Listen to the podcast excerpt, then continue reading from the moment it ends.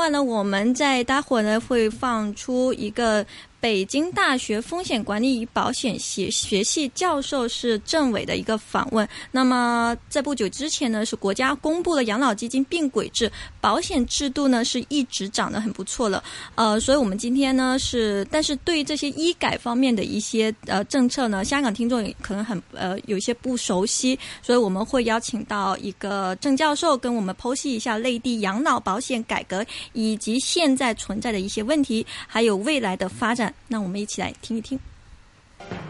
透析投资价值，掌握经济动向，一线金融网。我想今年的资本市场在港股这边，大家一定不能忘记的就是保险股。那么从去年底以来呢，随着这个 A 股的上涨啊，包括着一系列的啊保险方面的一些改革，那么在香港方面的保险股，很明显的是看到一个一波又一波非常大的声浪。虽然最近呢，这个保险股出现了一点点的回调，不过我想保险股已经出了这么多的改革，这么多的消息，我们一定要请到一位这个全。会来给我们解读一下这个内地的保险业方面的情况啊。那么现在电话线上是很荣幸请到了啊，身在北京的北京大学风险管理与保险学系的主任是郑伟郑教授，您好。哎，你好。OK，其实我想最近的啊大最近这一波，其实保险股大家又比较留意，是因为前一段时间是刚刚出了说这个内地的养老金并轨的这件事情嘛。对于内地来说，应该是一个意义很深远的事情，所以令到说这个保险股内地的还有这个香港的都有不错的表现。但是香港的听众其实对于这方面不是很熟悉嘛，因为我们这边没有所谓的这个国家啊供养。这个国国家给你这个很多的这个保险这一说吗？您可以先给我们讲一讲这个大概的这个啊，介绍一下中国养老金制度一个情况，然后包括这一步改革这个背景是什么呢？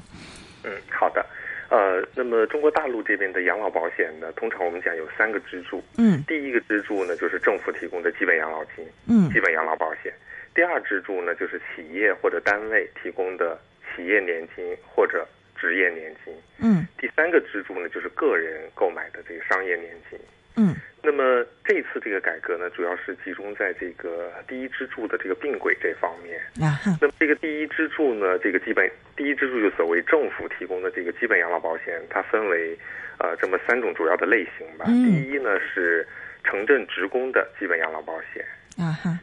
第二呢是城镇居民的基本养老保险。这个居民和职工的区别呢？职工主要是指这个有工作的啊，正式的就业的这些群体。嗯。那么居民呢，可能指的是这个相对来说，它这个不是主要的这个就业力量的这样的一个群体。嗯。那么第三个呃部分呢，就是机关事业单位的养老保险。嗯哼。那么在整个过去这一年啊，在这个十八届三中全会之后啊，二零一四年一直到现在呢。那么在养老保险制度改革这方面，那么最重要的，我觉得啊，主要是在这个建立更加公平的社会保障制度这方面迈出了呃几个重要的步伐。那么呃呃，概括来讲有这么三个方面吧。一个呢，就是二零一四年的二月份，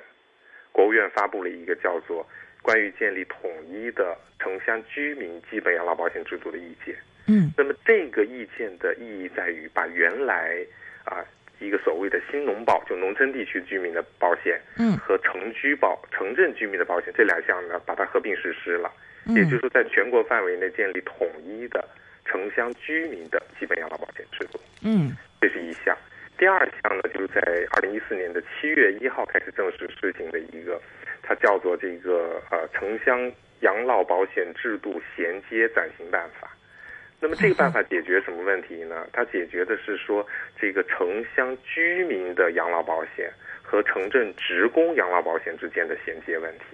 因为人在一生当中，他的身份会转换，可能我现在是一个职工，可能过几年我又回乡了，我又成了一个居民了。嗯，所以就是到你退休的时候，你有一段是职工，有一段是居民，身份不同。那么在退休的时候，怎么来算你的这个这个呃养老保险金？所以这个意见是要解决这个问题。那么这两个意见出台之后呢，大家都觉得，在关于这个并轨这个问题上，其实剩下最后一个这个最呃最难啃的一个硬骨头，那么就是呃这几年讲的非常多的就是双轨制的问题啊哈，养老保险双轨制。那么这就是这一次一月份，呃，国务院发布的就关于机关事业单位这个养老保险制度改革的这个决定。那么这就是要解决原来机关事业单位和城镇职工和这个企业这个不一样的这个这个双轨的这个养老保险制度这个问题，要实现并轨。所以这是一个大的一个基本的背景。嗯，其实实际上这个香港听众不是很了解啊。这内地的方面，我们是分为，比如说这个政府的机关，那么政府大家都很了解，就政府的部门呐，这一些是以前都是拿着机关事业的保险的，还有一些是事业单位。事业单位包括什么呢？就是说，包括是这个政府给一些资助的，就有点类似半政府性质那种。对对，可以这么讲吗？比如说一些。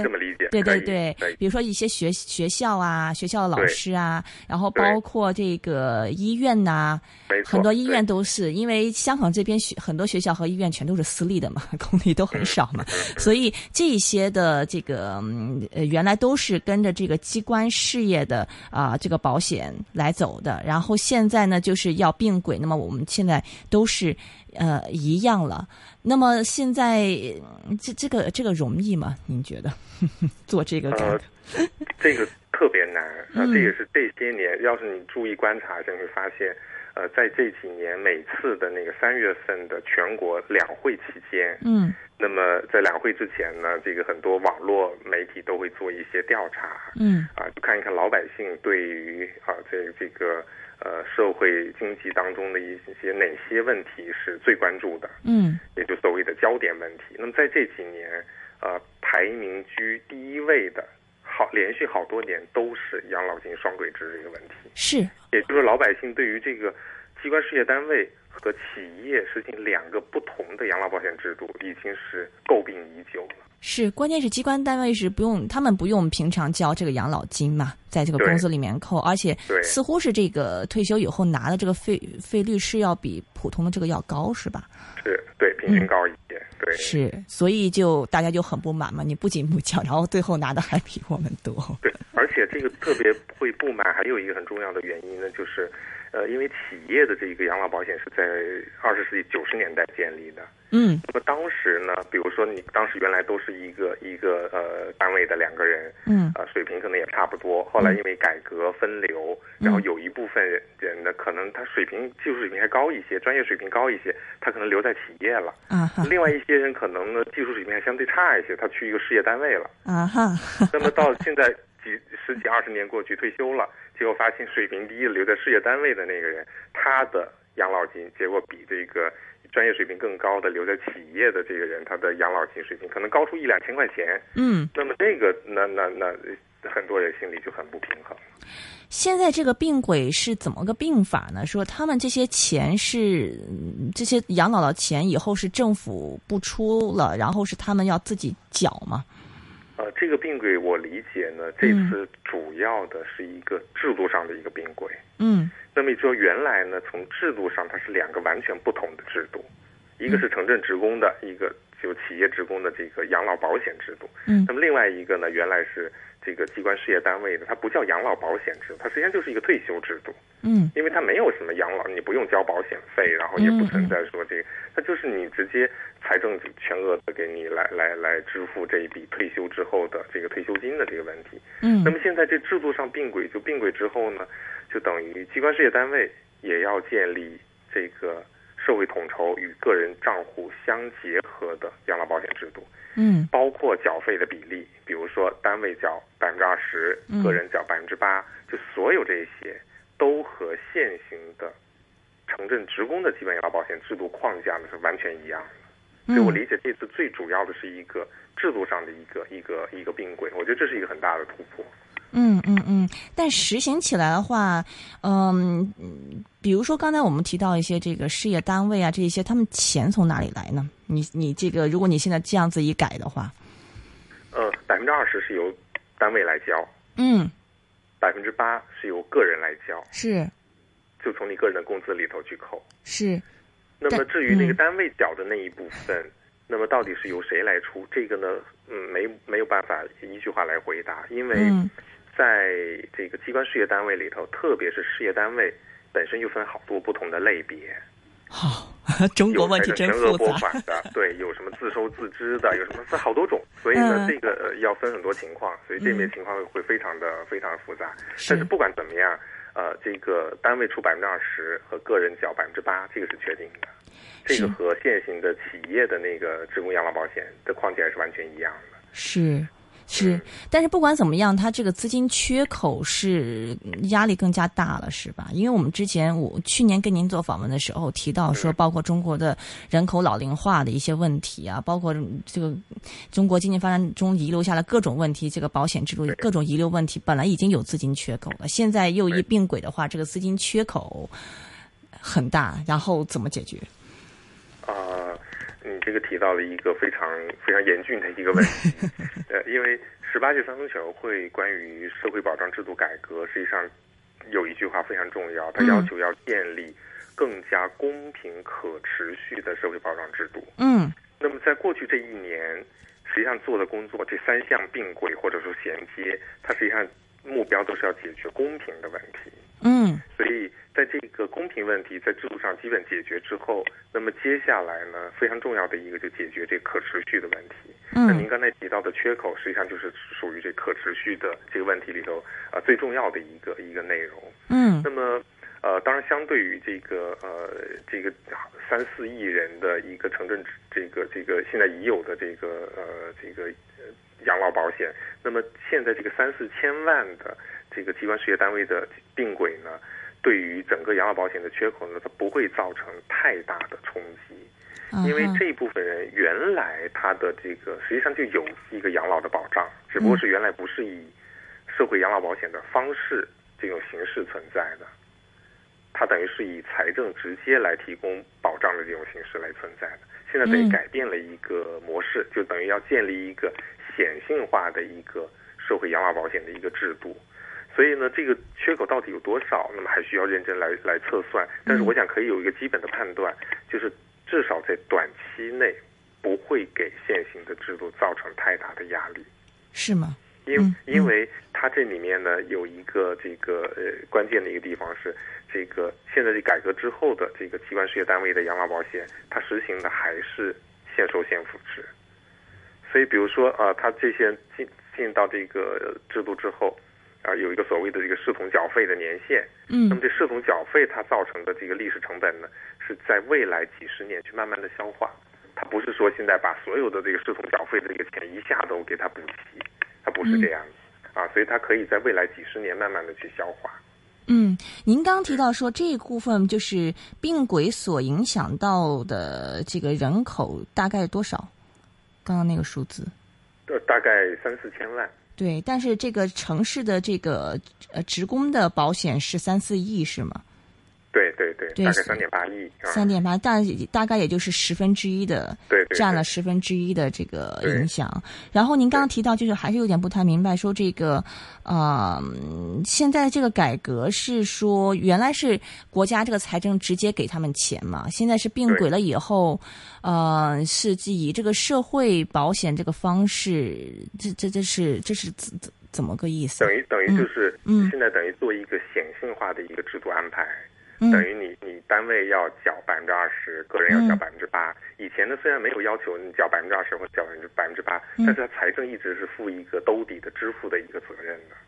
所以呢，从财政从总的财政盘子的一个角度来说，这笔钱实际上都是原来这个政府需要来负担的。啊所以呢，并不会因为你把原来一个相对隐性的一个养老保障变成了一个显性的一个养老保险制度，它就会给财政带来多大的负担。是，但以前的这个财政补贴给他们这个这个养老金的话，他们的这个这个。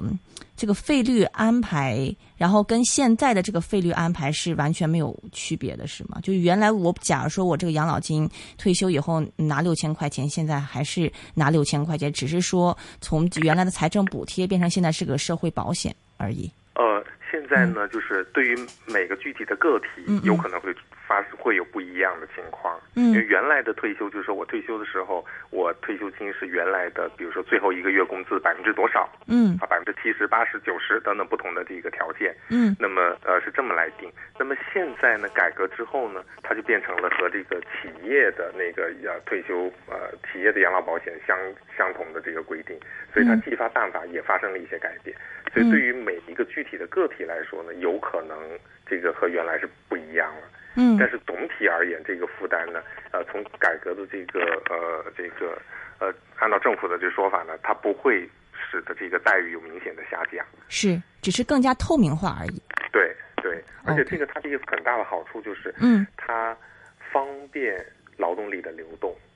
因为你原来比如在企业工作，后来又到机关事业单位工作，嗯或者反过来，原来在机关事业单位的工作，后来又到企业去工作。如果你这是两套不一样的 养老保险制度的话，嗯它对于劳动力的流动其实会造成一定的阻碍。嗯，麻烦的那样子会。OK，所以总体而言，您觉得说这一次的改革，其实短期之内也不会对这个养老金的这个资金缺口是造成蛮大的压力。不过我们看到说，那毕竟这个中国老龄化问题也蛮严重的对，啊、现在这个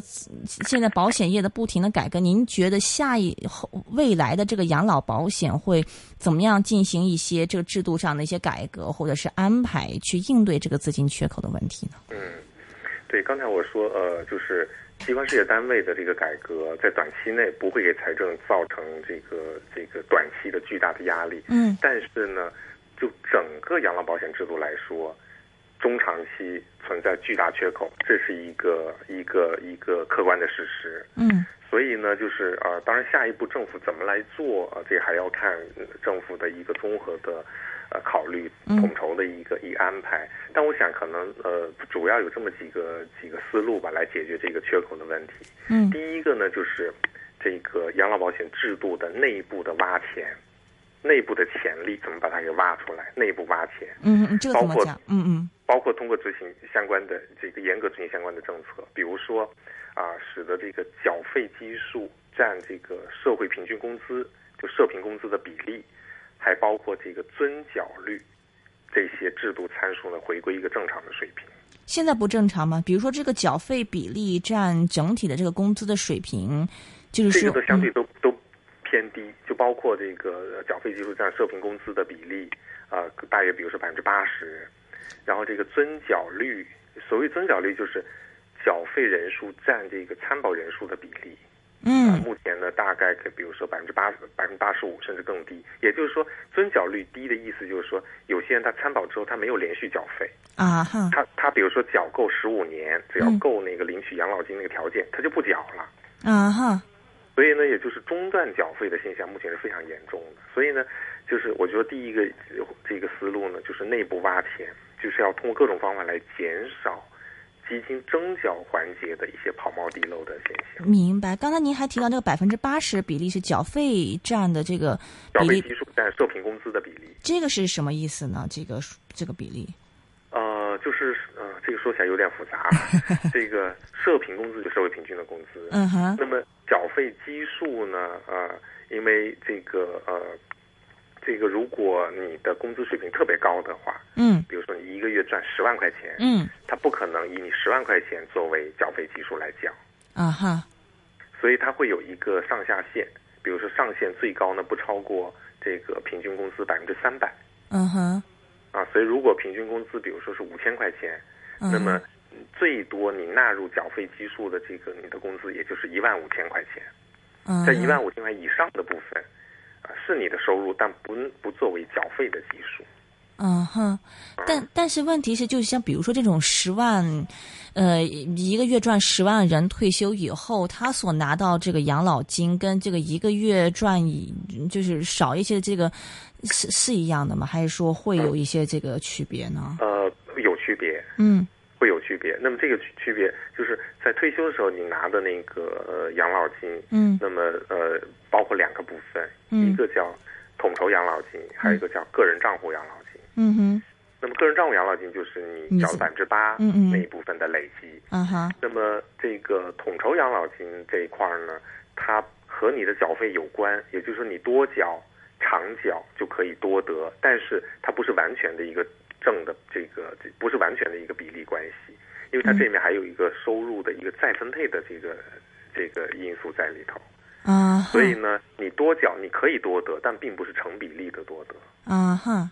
啊哈，明白。这也是世界各国的一个通行的做法。明白。现在你刚刚提到一个百分之八十比例，还百分之八十五，这跟成熟的这个经济体比起来，这个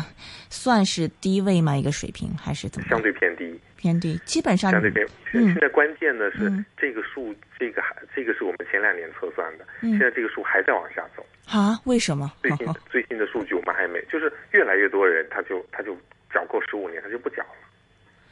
但缴够十五年的话，因为香港这边如果说、呃这个你也可以就是少缴嘛，但是你到最后就少拿嘛。这个这个内地是这样子吗？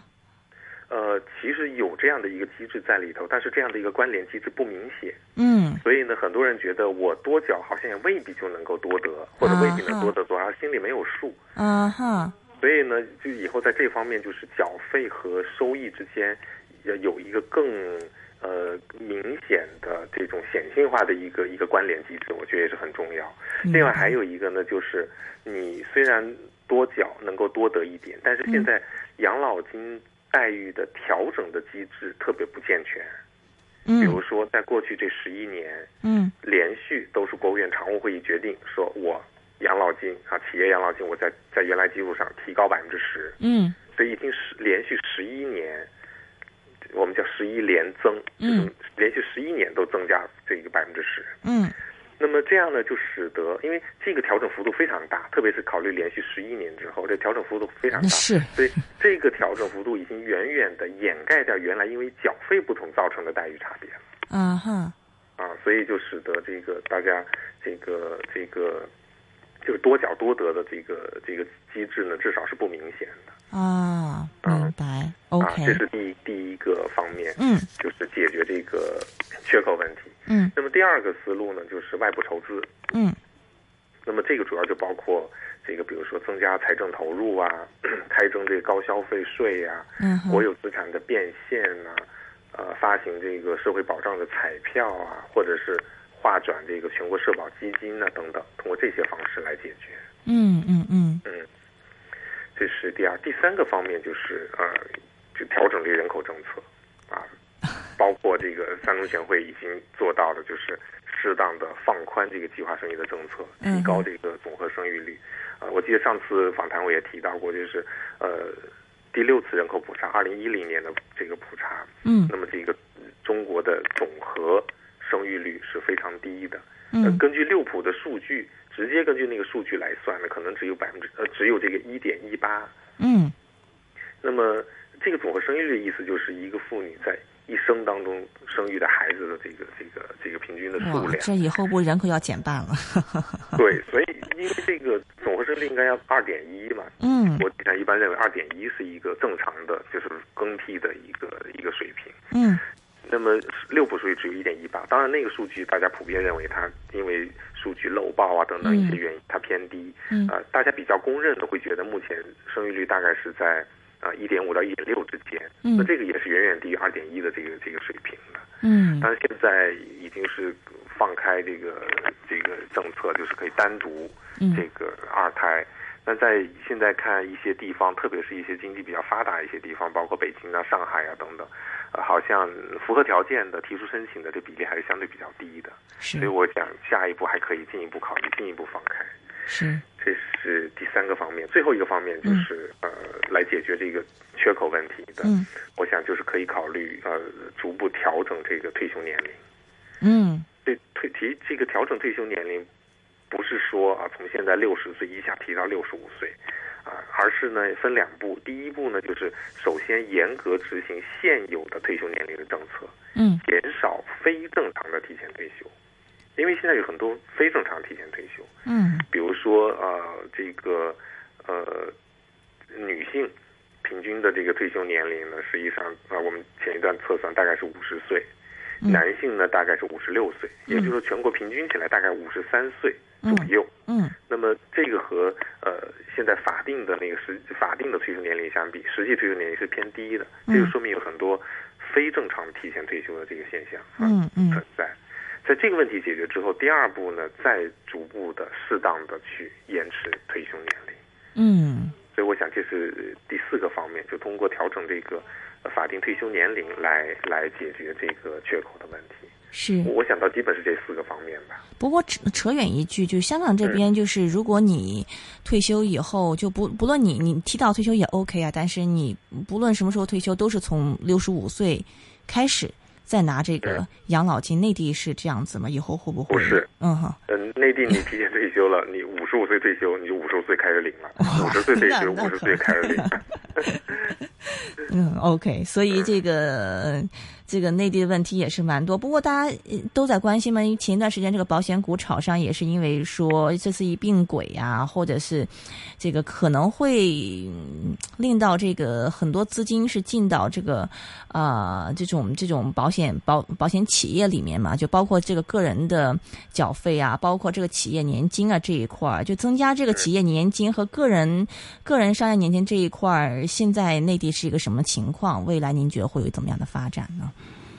呃，这一次这个机关事业单位这改革当中，呃，提出了一个呢，就是呃要发展这个职业年金。嗯。那么我想，这个职业年金，这职业年金就相当于那个企业的那个第二支柱，就企业年金啊，在机关事业单位这块叫职业年金，它也是第二支柱的这样的一个角色。嗯。那么这个职业年金呃这个制度的建立，呃，因为它的这个建立，它直接是由单位和个人啊、呃、共同出资啊、呃，单位比如缴百分之八，个人缴百分之四，所以加起来百分之十二。这个呢，等于是从今年十月一号，这个机关事业单位这改革正式启动之后，它直接就要配套建立。所以，嗯，呃，这一部分我想对于现有的这个企业年金这个市场啊，应该是一个重大的一个利好。嗯、那么，对于参与呃这个企业年金和职业年金的这个受托呀、投资管理等等相关。这个环节的这些呃金融保险机构，我想也是一个一个利好，因为等于这市场的规模这个增加了，所以市场的机会也肯定也会增加。嗯，我在这里再理一理啊，就是说这个呃，之前有一个就企业帮你交百分之二十，个人缴百分之八，进入的是这个社会养老保险里面是吗？对，第一支柱。对，这一块是由国家来管理的这个养老保险。对。OK，然后另外这一块现在要发展职业年金，就是说机关事业这一块是一个呃个人缴百分之四，还有这个企业缴单位单位交单位交百分之八。对，呃，这一块就进入到这个就是呃我们现在看到这些保险的公司里面去。呃，不不一定都是保险公司。嗯。啊、呃，它是它是这个第二支柱。嗯。这第二支柱呢，就相当于我们过去这十年建的这个企业年金，它的性质是一样的。嗯，那么建立企业年金这个企业，它可以去选择受托人，啊、这个受托人可以是一家养老保险公司，嗯哼，也可以是这个，比如说企业年金理事会等等，啊、他就比如选择了一家养老保险公司来做这个，然后呢，养老保险公司作为受托人，又会帮这个委托人去选择，比如投资管理人呐、啊、托管人呐、啊、这个账户管理人啊等等，来帮着他来投资运作管理这一笔这个企业年金。是。那么。职业年金呢，我想应该是呃同样性质的，嗯，但是具体的职业年金的办法目前还没有出来，所以操作方案目前还不太明确。但我想思路应该是一样的，应该是委托市场机构来做。嗯，这里要提一下，呃，之前呃跟您做访问也提到嘛，其实内地嗯到目前为止还大家基本上是依赖的是政府所提高的这个就政府所管理的这个社会养老保险，而企业年金和个人的年金这一块占的比例都很小嘛。对，那么这一次是说并并轨以后，我想对于这个保险公司最大一个利好就是在于说，你确定性的你是逼着说这一些的这个机关单位有有一部分职业年金是一定要进到这个保险啊、保险业里面去，所以是会令到他们这个得益嘛。您觉得对于未来说提高企业年金占整体的这个，还有个人的年金占整体的这个养老这个比例会有帮助吗？呃。可能短期内这个就是职业年金本身这个建立肯定是对市场会有一个呃这个增加，嗯嗯啊，这是肯定的。但是职业年金对于现有的企业年金，呃这一块会不会有呃这个直接的帮助？这个还需要再进一步的观察。嗯因为呃现有的这个企业年金，应该说经过这十年的发展，取得了不小的成绩，但是呃还是有很多的问题，比如说它覆盖面非常的小。嗯我们做过一个测算，二零一三年参加企业年金人数占这个城镇职工基本养老保险的参保人数比例不到百分之七，嗯也就是说，参加第一支柱城镇职工基本养老保险的人里头，只有百分之七的人参加了第二支柱的企业年金，嗯也就是百分之九十三的人没有参加。嗯哼那么造成这个比较低的原因，当然有有很多方面的原因了。嗯那么这些呃原因呢，可能不是短期内啊、呃因为你建立了企业年金，它就一定立马就能解决这些问题嗯嗯嗯啊、所以呢，我想这个短期它对于职业年金的发展，对于现有的企业年金的这个发展会有多大的帮助？嗯我想短期内可能不会有立竿见影的效果。嗯但是呢，因为它和企业年金是同样性质的这个这个这个第二支柱，嗯所以呢，呃，它的角色功能都是比较相近的。所以国家以后，比如说对这两种年金，它要出台相关的政策，那肯定也要是基本相似的。嗯所以这个呢，或许将会成为以后中国企业年金发展的一个契机。是这个，您觉得呃，以后会不会？因为现在这个毕竟这个缺口还是蛮大，而且我看到这一届政府也是逐渐往这个市场化的一个方向去发展嘛。您觉得未来会不会去降低这个，就是第一支柱，就我们所说的政府的基本养老的这个这一块的这个缴费比例，然后是鼓励大家多去嗯、发展这个企业年金还有个人的年金这一块呢？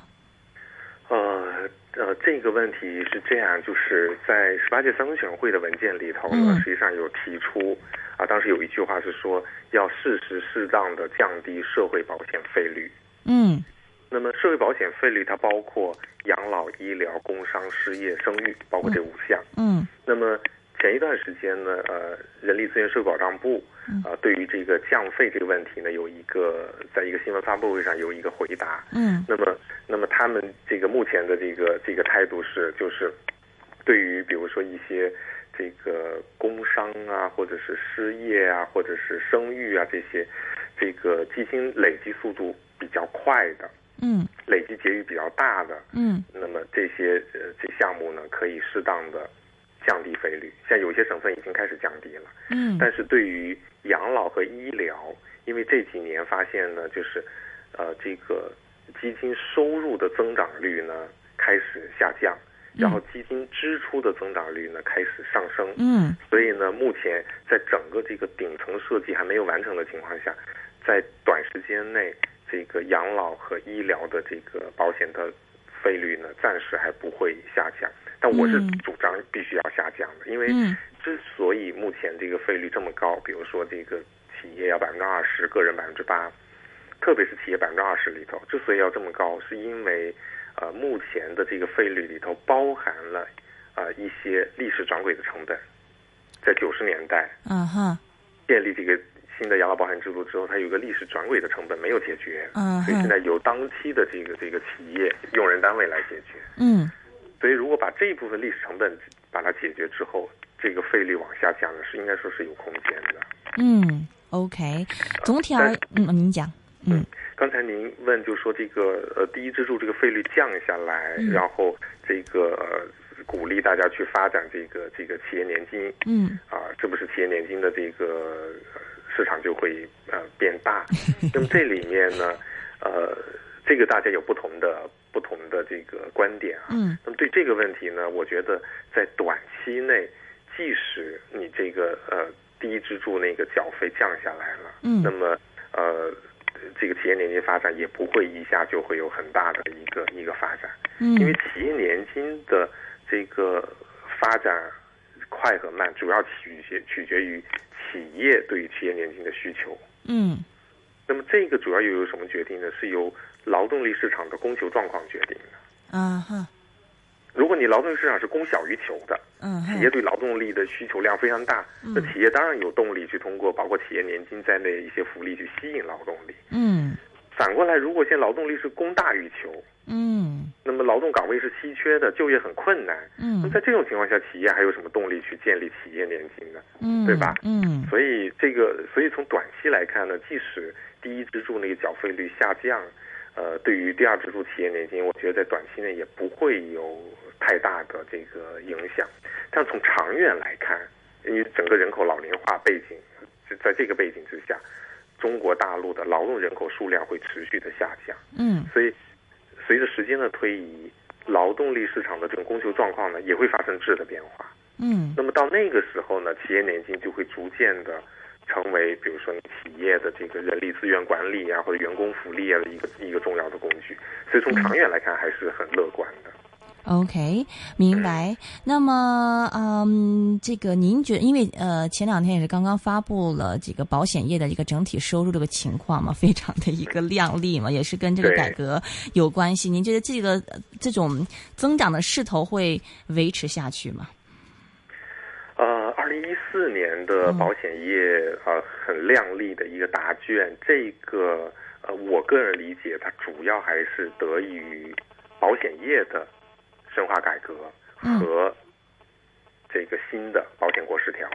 嗯就去年八月份呢，国务院发的这个新的保险国十条，嗯我觉得和养老保险改革，呃，可能有一定的关系，但不是一个直接的关系。嗯主要还是保险业本身的这个深化改革和国务院的新的保险国十条。嗯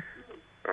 所以就包括比如说，嗯刚才您提到靓丽的成绩单，比如说保费突破了两万亿呀、嗯啊，保险业总资产突破十万亿呀、啊，还包括我记得这个保险的那个呃投资收益率嗯啊，也达到超过百分之六啊，也是五年来最好的这个水平。我想这个主要是得益于保险业持续的市场化的改革啊和保险这个监管水平的这个这个提高。嗯。但是这个这个改革，您觉得对于未来来说的话，这样子的一个，呃，这样子一个增长，还是会就是还还是会长远有利于保险业的一个发展吗？对对，那肯定嗯就包括这次呃机关事业单位的这个改革，它嗯下一步马上要配套建立这个职业年金，那么这个对于保险市场的这个发展，特别是养老年金市场的发展，那会带来很多新的机会。是，您那有没有一些数据啊？就大概这个会带来怎么样的一些这个影响呢？对于保险业，如就这一次的并轨，呃，这个它有一些这个像中国人寿啊等等一些公司，他们自己做过一些一些测算，啊嗯但是我自己现在还没有来得及去做这方面的详细的测算，所以现在还还不好说哈、明白。OK，谢谢郑教授跟我们深入剖析一下内地养老金的一个现存情况，谢谢。我们一会儿有吴子轩。